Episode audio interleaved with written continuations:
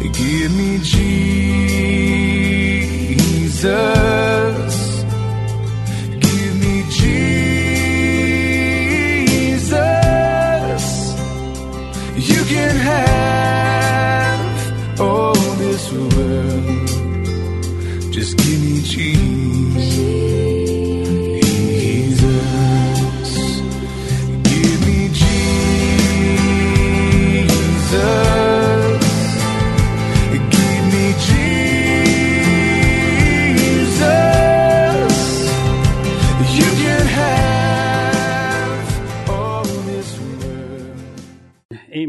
So we are going to continue our study of the book of Ephesians. We're going to pick it up in Ephesians chapter 3 at verse 14. If you need a Bible, put your hand in the air and just keep it in the air, and these guys will find you and bring a Bible to you.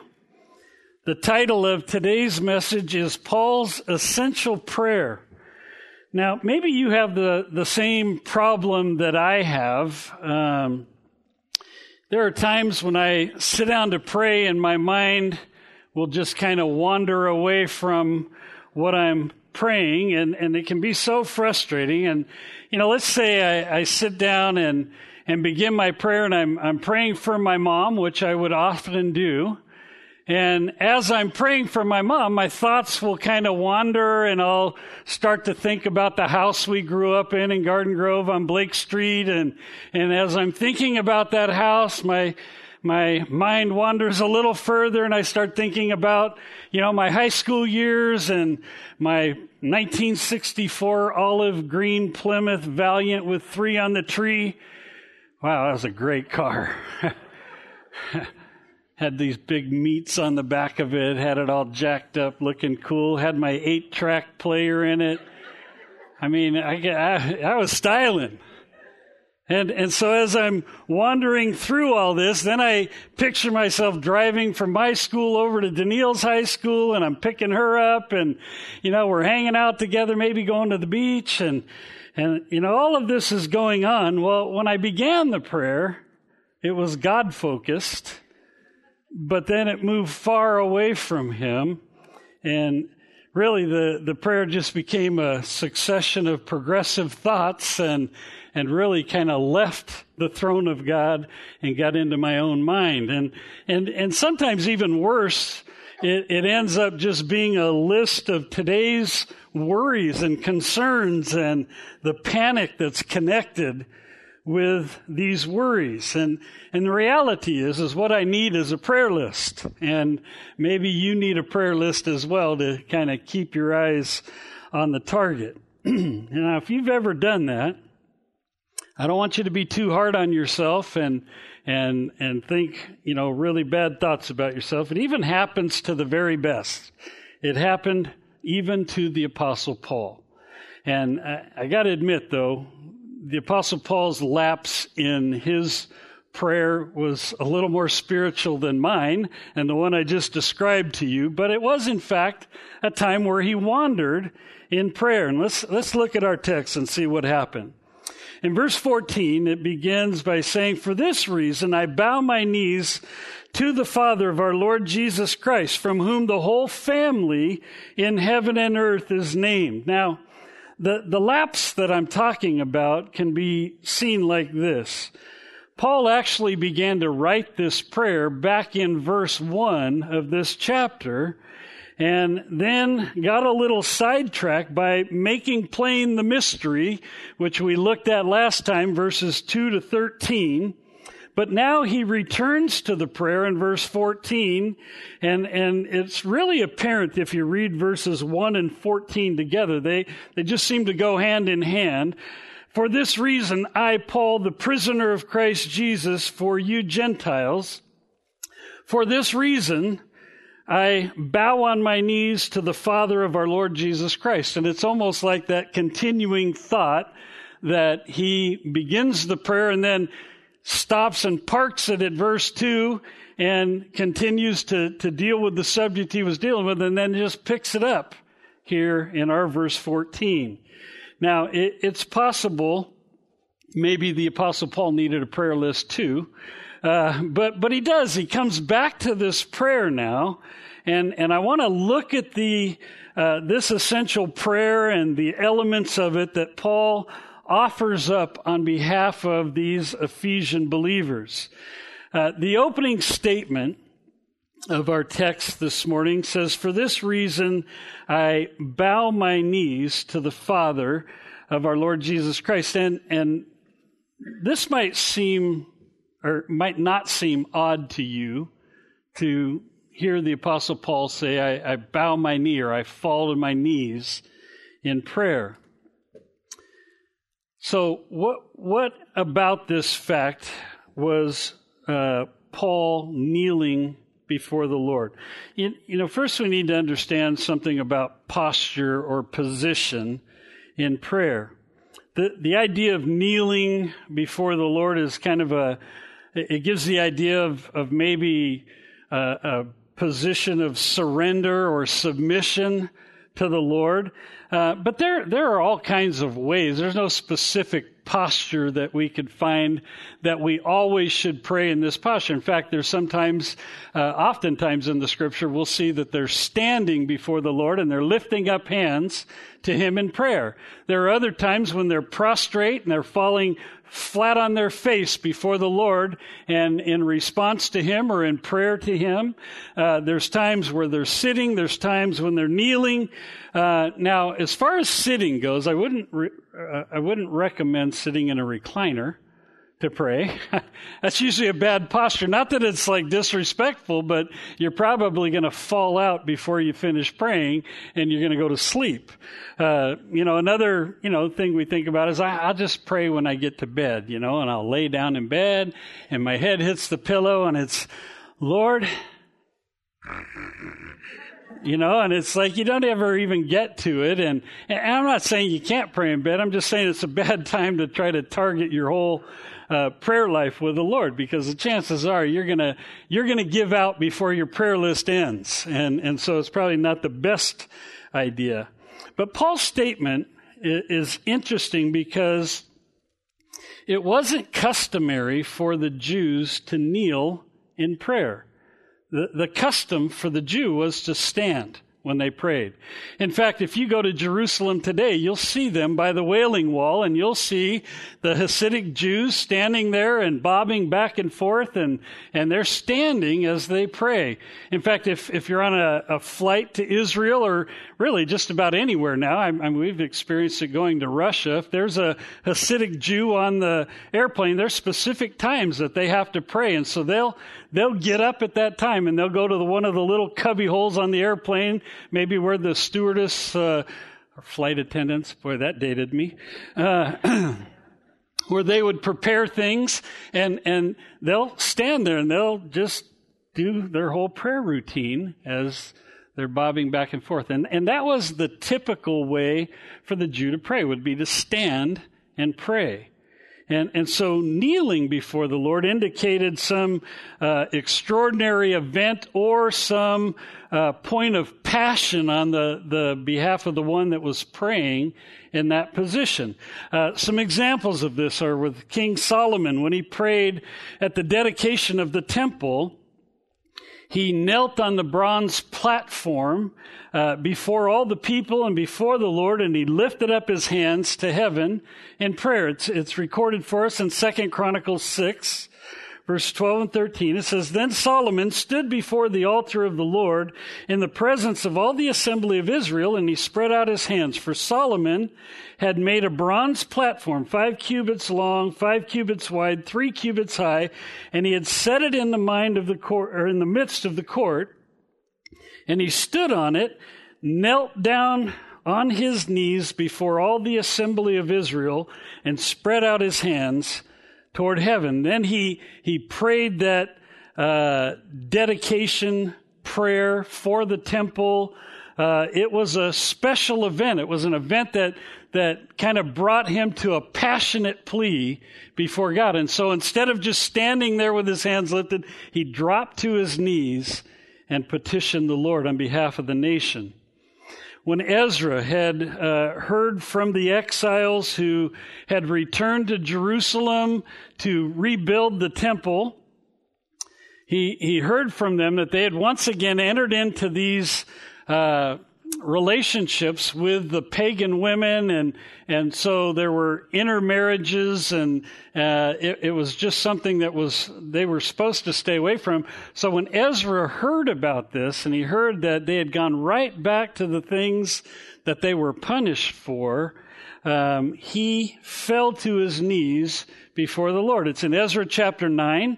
It says, At the evening sacrifice, I arose from my fastings, and having torn my garment and my robe, I fell on my knees and I spread out my hands to the Lord my God. And I said, Oh my God, I am too ashamed and humiliated to lift up my face to you, my God. For our iniquities have risen higher than our heads, and our guilt has grown up to the heavens. And, and so you can, you can hear as he's really kind of just repenting on behalf of the nation and talking about the grief in his heart over what they've done. There's this passionate prayer to the Lord and he, he falls to his knees to pray this prayer.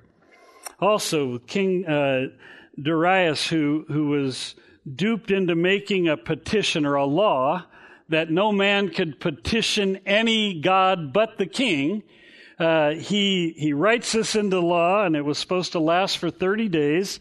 Well, you remember Daniel, he wouldn't be deterred by this law, this decree that was put out. And he went to his room and he humbly fell to his knees and he prayed, knowing that he was going to be observed by the people that had duped the king. That's found in Daniel chapter 6. In verse 10, it says, Now when Daniel knew the writing was signed, he went home. And in his upper room, with his windows open toward Jerusalem, he knelt down on his knees three times a day and he prayed and gave thanks before his God, as was his custom in the early days. And so he makes this passionate plea before the Lord, even though a decree had been put out and that he was going to be punished for doing this, he still falls to his knees and he prays. Now, Paul, in the New Testament, he made this, this tearful goodbye to the elders in Ephesus. And when he met with them and and there was there was a lot of passion in what was being shared with them and and the fact that he was never going to see them again it says that he fell to his knees and prayed with them that's recorded for us in Acts chapter 20 verse 36 to 38, it says, And when he had said these things, he knelt down and prayed with them, and they all wept freely and fell on Paul's neck and kissed him, sorrowing most of all for the words which he spoke, that they would uh, see his face no more. And they accompanied him to the ship. And so we see that Paul had experienced this time of a passionate response to something that was happening, and he falls to his knees. Now, last but not least, in no way least, Jesus sets the example. In the Garden of Gethsemane, on the night before his crucifixion, Jesus fell to the ground in that agonizing emotion over about, about what was uh, uh, going to take place in the very soon future.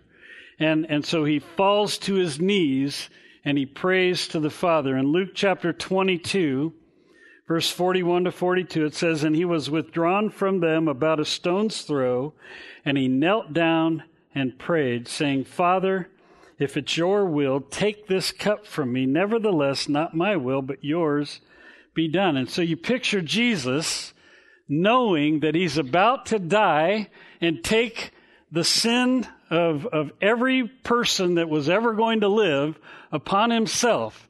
Now, this is a man who never experienced sin, never experienced separation from his father at all. And he was about to go to the cross and be crucified.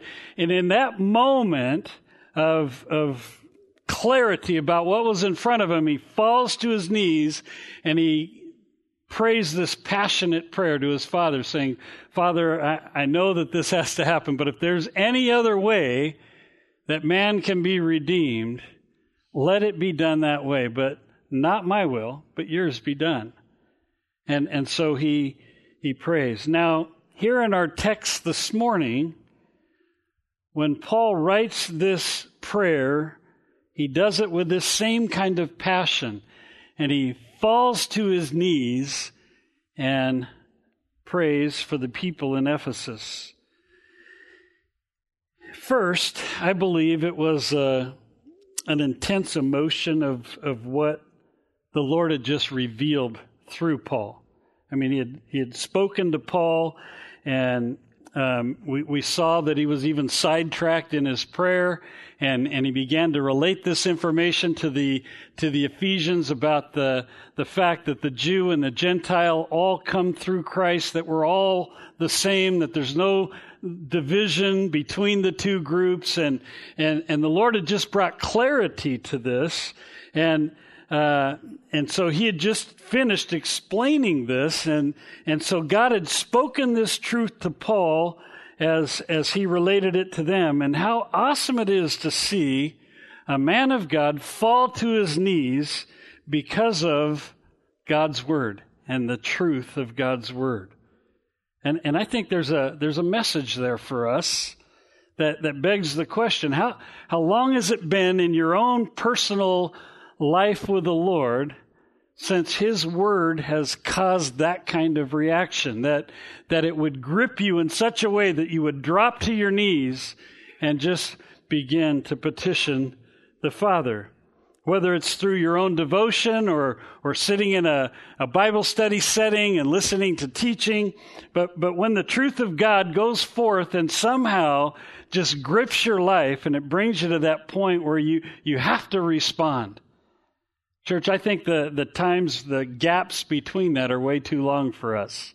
And, and me included. I'm, I'm not just saying you. I'm saying for all of us, the gaps are probably too wide.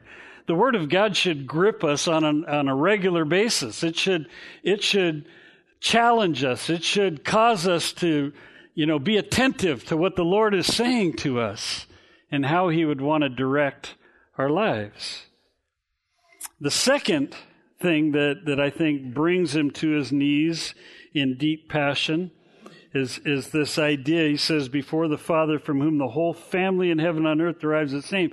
You know, when Danielle and I finally get a chance to sit and talk about things and, and there's no distractions and we can just kind of, kind of, you know, breathe that sigh of relief and just kind of talk about things, it, it isn't long actually, it's usually one of the first topics that we talk about is our children and our grandchildren.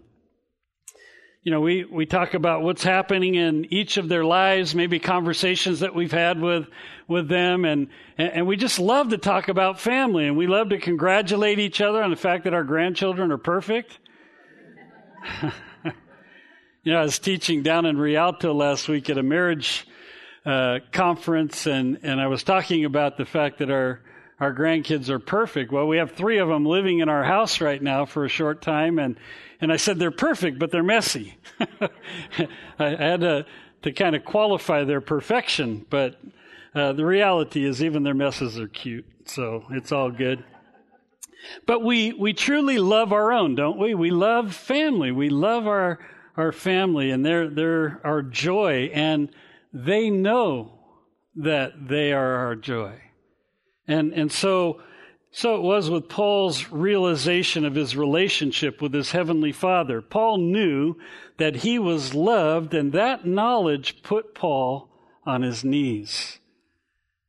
He, he fell to his knees because of these two realities. First, the truth of God's word and how it resonated with him. And second, the, the fatherhood or the love of God upon his life.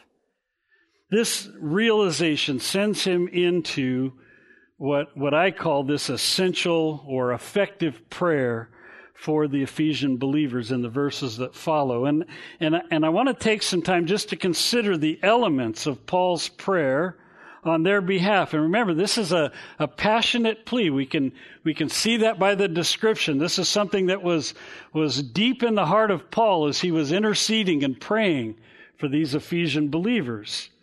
And let's, let's look at verse 16. That he would grant you, according to the riches of his glory, to be strengthened with might through his Spirit in the inner man. Paul's intercessory prayer on behalf of these Ephesians is amazing. The the newer translations, if you're reading one of the the newer translations like the NIV, the NLT, or one of those, it, it probably says "out of His glorious riches." Now, I think that's actually a, a kind of a lesser view of what the original word meant. And, and if you have the King James or New King James, I think the, the translation is actually better. And it says, according to the glorious, uh, his glorious riches. The word in the original language is kata, and, and it means according to or in, in accordance with. And, and there is a significance difference between the two. And let me illustrate it like this. For uh, a millionaire, if, if they were to give to a charity and they were to give $50 or $100 to a charity, that would be giving out of their wealth. It really isn't something that would, would be any kind of sacrifice to them at all. It would just be something they could do out of the wealth that they have accumulated. However, if that same person were to give 25,000 or 50,000, that would be according to their wealth. That, that would be something that would be in line with what they are able to give. And, and so, uh, the greater a person's wealth, the greater his gift must be to qualify for being uh, according to the person's wealth. Now, for God to give according to the riches of his glory is absolutely staggering with that picture in mind because his riches are unlimited. They're, they're limitless and uh, they're, they're completely without bounds. And yet, uh, that is exactly the measure by which Paul appeals to God to empower these Ephesian believers. That it would be according to his glorious riches. Uh, the abundance of everything that God is, that he would supply their strength and, and you know, when I'm praying for you as a member of this church, this is a similar prayer that I have for you on a weekly basis that God, through His riches, His glory would reveal himself in such a way that we can, we can take from his glory and, and be strengthened in, in the way that we live our life as individuals and corporately as a church, according to the riches of God's glory. Do you realize how wealthy that makes you? Now, some are saying, well, I'm not that wealthy. I'm kind of in poverty right now. Not spiritually, you're not. You might not have two nickels to rub together, but you spiritually are rich beyond measure because we are, we are receiving from uh, the Lord whose glories and riches are endless in a spiritual sense. He never runs short. In fact, he, he has so much at his disposal, he can meet all of our needs at the same time. And not just all of our needs here. He can be meeting needs in Russia, Uganda, the Philippines, Mexico, and Apple Valley all at the same time. And he'll never run out. His resource is endless. His blessings are limitless. There's no bounds. So rejoice in the riches of his glory this morning. Almost every prayer that you see Paul pray that, that's recorded for us in the scripture was about the, the spiritual welfare of others. Even while he's imprisoned, remember, he's writing this from prison, even when he was being persecuted in, in, in need of many things for his own welfare. I mean, Paul had many, probably many physical needs that, that could be attended to. He prayed primarily for fellow believers that they might be spiritually protected and strengthened in their understanding and in their relationship with the Lord. I mean, even when he prayed for himself or, or asked others for prayer, it was most often for the purpose of, of being better able to serve uh, the Lord and the Lord's people in some way. In fact, later on in this letter to the Ephesians in chapter 6, uh, Paul asks the Ephesians to pray for him, and this is what he says in verse 19. And for me, the utterance may be given to me that I may open my mouth boldly to make known the mystery of the gospel. And again, he's writing this from prison. And, and instead, you know, if I was in prison falsely, I would be like sending out every smoke signal I could send out for everybody to come to my aid and to help me get out of this mess. I mean, that I would be so self-consumed with, with being in prison. But Paul, he, he says, you know, I'm, I'm in prison, but will you pray for me? Pray that, that I'll have a better voice and I'll be able to more clearly present the gospel message whenever I get opportunity. Man, I want to pray like that. So it might, might not be a bad idea to pattern our intercessory prayer in this manner. And, and he, he says so that the, the inner man will be strengthened. That, that we would draw everything that we need from God so that the inner man would be strengthened. You know, when the inner man is fed on a regular, uh, regular basis on the Word of God and, and seeks the Spirit's will, all in, in all the decisions in life, the believer can be sure that our life will be strengthened with power through His Holy Spirit. And it'll be a spiritual power that's, uh, you know, a lot of times we think a spiritual power is the mark of some special class of Christian. You know, the Apostle Paul, he got a special dose. It's the same Holy Spirit, it's the same promise to every believer to have God's power working in our life. And, and so, for every Christian who submits to God's word and to his spirit, we, we have this promise. But, but like physical growth and strength, spiritual growth and strength does not come overnight. It's a process. It takes a while to, uh, to kind of formulate. As we discipline our minds and our spirit to study God's Word, to understand God's Word, and to live by it, we are nourished and strengthened in our inner man, as Paul calls it. And so Paul prayed that strength would come through the Holy Spirit, that they that it would be put into their inner man. So spiritual strength is the first attribute of Paul's essential prayer. I love what one man said about his relationship with God. He said, God had the strength and I had the weakness, so we teamed up. it was an unbeatable combination. So true. Bring your weakness to God, and He'll add His power. And, and so Paul prays for the spiritual strength in the inner man. That, that's a strategic point to note that the focus of Paul's prayer and, and God's strength was the inner man, not the outer man. He didn't want just people doing religious things. He needed to go to the core of who they were and who we are today. And he goes on in verse 17, and he says, That Christ may dwell in your hearts through faith. Now, this the second petition Paul prays that, that Christ may dwell in your hearts by faith. In Galatians, Paul wrote this in chapter 2, verse 20. I have been crucified with Christ. It's no longer I who live, but Christ lives in me.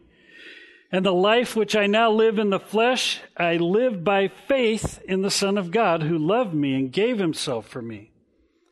You know, in Christ has been kind of the premier teaching of this letter thus far. But now he shows that it's Christ in us. J. Vernon McGee says it like this In Christ, that's our position. Christ in us, that's our possession. And, and so, yeah, we have that position of being in Christ, but, but we also have Christ in us. So when, when a person comes to the realization that they're a sinner and, and that they're separated from God and that they, uh, their eternal destination is hell, and they recognize that and they pray and they say, Lord, I'm, I'm a sinner. I have sinned against you. I, I, believe that Jesus died for my sin. I want to invite you to come into my life and to to change me and make me a new person. When we pray that prayer, we're, we're giving an invitation for Christ to dwell in us, in our heart of hearts, to make himself at home in our heart. And Paul prayed for them to have assurance that Christ was in them. Why, why is that so important? Even for us today, it's important. We already know that He brings strength to our weakness, but He also brings presence, His presence, into our life on a daily basis for every decision, every uh, thing that we would contend with. His presence is there. And, and this addresses so much. It addresses peace in our loneliness, stability in our crazy, chaotic lives. His presence brings an awareness of the Lord in our daily lives and the choices that we make so that we will honor Him. This is why Paul said to the Corinthian church in 2 Corinthians 13, uh, verses 5 and 6, he said, Examine yourselves as to whether you are in the faith. Test yourselves. Do you not know yourselves that Jesus Christ is in you? He's writing to believers and he's saying, you know what? Make sure. Test yourself. Challenge yourself. Is Christ in me? Unless indeed you are disqualified, but I trust that you will know that you're not disqualified. Our qualification is in Him. And, and so we, we want to know for sure that Christ is in us, that He has established a home in us. Examine your heart this morning. Is Christ in you? If so, is He at home in you? He continues his prayer, continuing in verse 17. He says that you, being rooted and grounded in love, may be able to comprehend with all the saints what is the width and length and depth and height, and know the love of Christ which passes knowledge, that you will be filled with all the fullness of God. So, being made strong in the inner man by God's Spirit leads to Christ being at home in our heart, which leads to uh, an understanding of this love that is, is said to be incomprehensible. And, and so, uh, the result of yielding to the Spirit's power and submitting to the, the Lordship of Jesus in our hearts is an understanding or a knowledge of his love. Now, our text calls us to consider this infinite love of Christ. And, and the four degrees he lists here the width, the length, the height, the depth they're all expressions of the vastness of God's love. These dimensions can, can suggest, number one, that a, a love which is wide enough to embrace the world. For God so loved the world that he gave his only begotten Son, that whosoever would believe in him would not perish but have everlasting life. God gave his Son for the whole world. His love is wide enough to encompass anyone who would put their faith in Christ. Anyone in this world can be saved because of what Jesus has done. And so his love is wide enough to embrace the world. Number two, his love is uh, long enough to last forever. 1 Corinthians 13 8 tells us love never fails, it goes forever. Speaking of God's love, Spurgeon said this It is so long that our old age cannot wear it out. Should hear amen from all of us who are above 50. So long our continual tribulation cannot exhaust it. Your successive temptations shall not drain it dry. Like eternity itself, it knows no bounds. Powerful. His love never fails, it's endless. It's long enough to last forever and ever. Number three, his love is high enough to take sinners to heaven. Back in Ephesians 2 and verse 6 through 8, he says, And raised us up together and made us sit together in the heavenly places in Christ Jesus, that in the ages to come he might show the exceeding riches of his grace in his kindness toward us in Christ Jesus. And so his love is high enough to lift us, us up to the heavenlies. What a blessing it is to know that and to know that surety that we're positioned in Christ in the heavenlies, the highest point. And number four, our love is his love is deep enough to take Christ to the very depths to reach the lowest sinner.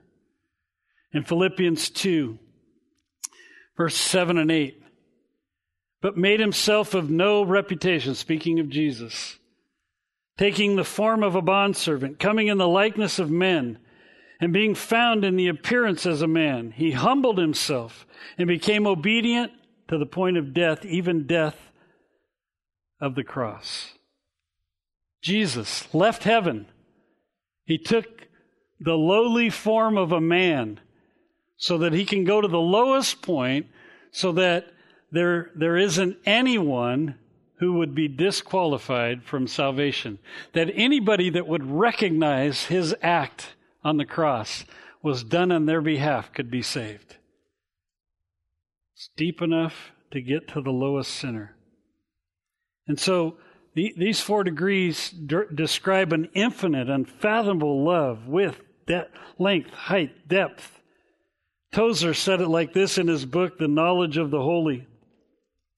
Because God is self existent, His love had no beginning. Because He is eternal, His love can have no end. Because He is infinite, it has no limit. Because He is holy, it has, it is the quintessence of all spotless purity. Because He is immense, His love is incomprehensibly uh, vast, bottomless, shoreless sea. There's no end to His love. It's so vast. Folks, the love of Jesus is truly incomprehensible, but Paul prays for them to comprehend. That we may have power together with all the saints to grasp this and to take in all of these dimensions of His love and to understand how much God loves us and to literally take hold of them, to seize them. To he, he knows it's impossible, but he calls us to seek to understand. And Paul calls for them to be filled with the fullness of God. You see, to understand God's love is to understand that fullness that He brings to our life filled with the fullness of God. Now, the heavens and the heavens of heavens cannot contain him. Yet Paul says and prays, May God fill you with his fullness. That's my prayer for us this morning that you and I would be touched and filled with the fullness of God. God, fill us with your fullness, the richness of what it means to know you the understanding of your love, the fullness that it brings. And may, may we be so filled that there's no room for our flesh in our decision making. God, fill us with your fullness. And so, his prayer has these elements for strength in their inner man, that Christ would dwell in us, that we would know the love of God, and that we would be filled with his fullness. And then he closes the chapter with these words in verse 20. Now, to him who is able to do exceedingly abundantly above all that we ask or think, according to the power that works in us, to him be glory in the church by Christ Jesus to all generations, forever and ever. Amen. This is Paul's benediction to this chapter, and it's a great encouragement if you think about it. You know, when we began the book of Ephesians, I told you that at the way Paul laid this letter out, the first half of the letter, it, it really speaks to our position, the benefits that we have in knowing Christ, all of the spiritual uh, blessings that that we have being followers of Jesus. And, and, so for these three chapters, we've looked at all of these things that that are ours because of Him. And, and now, as we move into the next three chapters, it's going to deal with specifics that should be our response. And he's going to get real pointed about things that should be changing in us as believers. And, and, and so it, it's, it's hard to read those three chapters because it's very detailed about us. And, and so it's good to know this benediction before we move into those chapters as we prepare to move into them and, and we, we kind of look at the instruction that's ahead, it's good to know that God is able to do in us more than we can even imagine. I mean, because when you read through the, the last three chapters, you're going to look at that and say, you know what, I'm I'm not all that.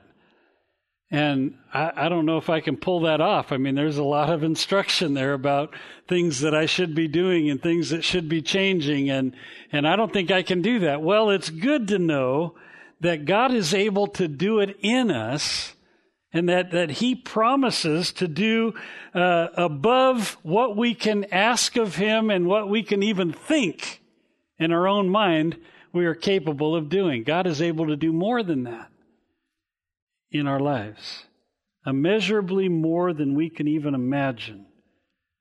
This is an awesome promise to hold on to because most of us see ourselves like Paul in Romans 8, 7 18. He says, For I know that in me, that is in my flesh, nothing good dwells, for it is, uh, for to will is present with me, but how to perform what is good I do not find. A lot of times we, we look at our life and we say, you know what? I, I think I want to, I just don't seem to pull it off. I, I don't do the things I want to do. And so, if, if that's really the way that I'm living my life, how, uh, who's able to bring such things to pass? Well, only God can do it because He can do way more than my ability to even understand. He's at work in me in ways to change me. He's at work in ways to change you to make you do things you never thought you would do. Come Wednesday night and you'll hear that from the people sharing about Uganda. You'll find out God can do things in you that you never thought were possible because He's God. And, and so this is a great truth to hold on to that, that God can, can not only do more than we ask and not only do more than we think, but exceedingly abundantly above all that we ask or think. Is your God too small for that? Then get a different picture of God. He is able because He's God. See, when the church understands and walks in God's eternal purpose, God will be glorified and the church will fulfill its important duty of glorifying God. His great power working in us will bring glory to Jesus. And as a Christian, this is his promise to you and to me. His abundant love, that immeasurable power, is available for the asking so that we can be that vessel that he uses to carry this important message. You know, we know Paul was an apostle to the Gentiles, and we, we look at Paul's ministry and say, yeah, you know, God used him powerfully. You know, we have that same calling to the unsaved today that we can present that message. We can be mindful of the glory of God and sharing that with people around us. Now, maybe you think, well, you know, I, I don't know, Pastor. If you only knew my life, then you wouldn't be saying that. I know my life, and I know that God is able, and that He equips, and that He does things that are way beyond us. And so trust Him. Step out in faith. Let Him use your life for His glory. In Christ, you can do it. Because Christ is in you, you can do it. Because that inner man is being strengthened. Because you have that understanding of God's love, you can do all things through Christ who strengthens you. Amen? Now, maybe you're not a Christian yet, and you came here today and you're just kind of checking it out. Well, I hope you heard in this message how much God loves you. He loves you so much that He allowed His own Son to die for you. And the Bible says if we will put our faith in Jesus and what He did on the cross, that our sin will be forgiven, that He will come and dwell in us. I'm going to give you an opportunity to pray and ask Jesus to be your Savior this morning. Please respond to that prompting in your heart right now. Let's pray together. Lord, I, I pray that you would minister to each of us who are believers in this room, Lord, that you would help us to understand how you want to strengthen our inner man, that Christ is in us, And that, Lord, your love has no end. The riches of your glory have no limits. Lord, may we know that power. May we know the fullness of what it means to be your child. And then, Lord, will you use our lives for your kingdom, for your glory in some way this week, Lord? Give us opportunity to share. And Lord, I pray for those that may have come that, that need to establish a relationship with you. I pray, Lord, that your Holy Spirit would make clear this gospel message. I want to give you that opportunity right now to pray and to ask Jesus to be your Savior. If that's you, will you put your hand up in the air so I can see it? I want to lead you in a prayer to receive Jesus as your Savior. Anybody at all? Lord, again, what a, what a joy it is to be your child. Lord, may you fill us to overflowing with your presence, we pray. In Jesus' name. Amen. Let's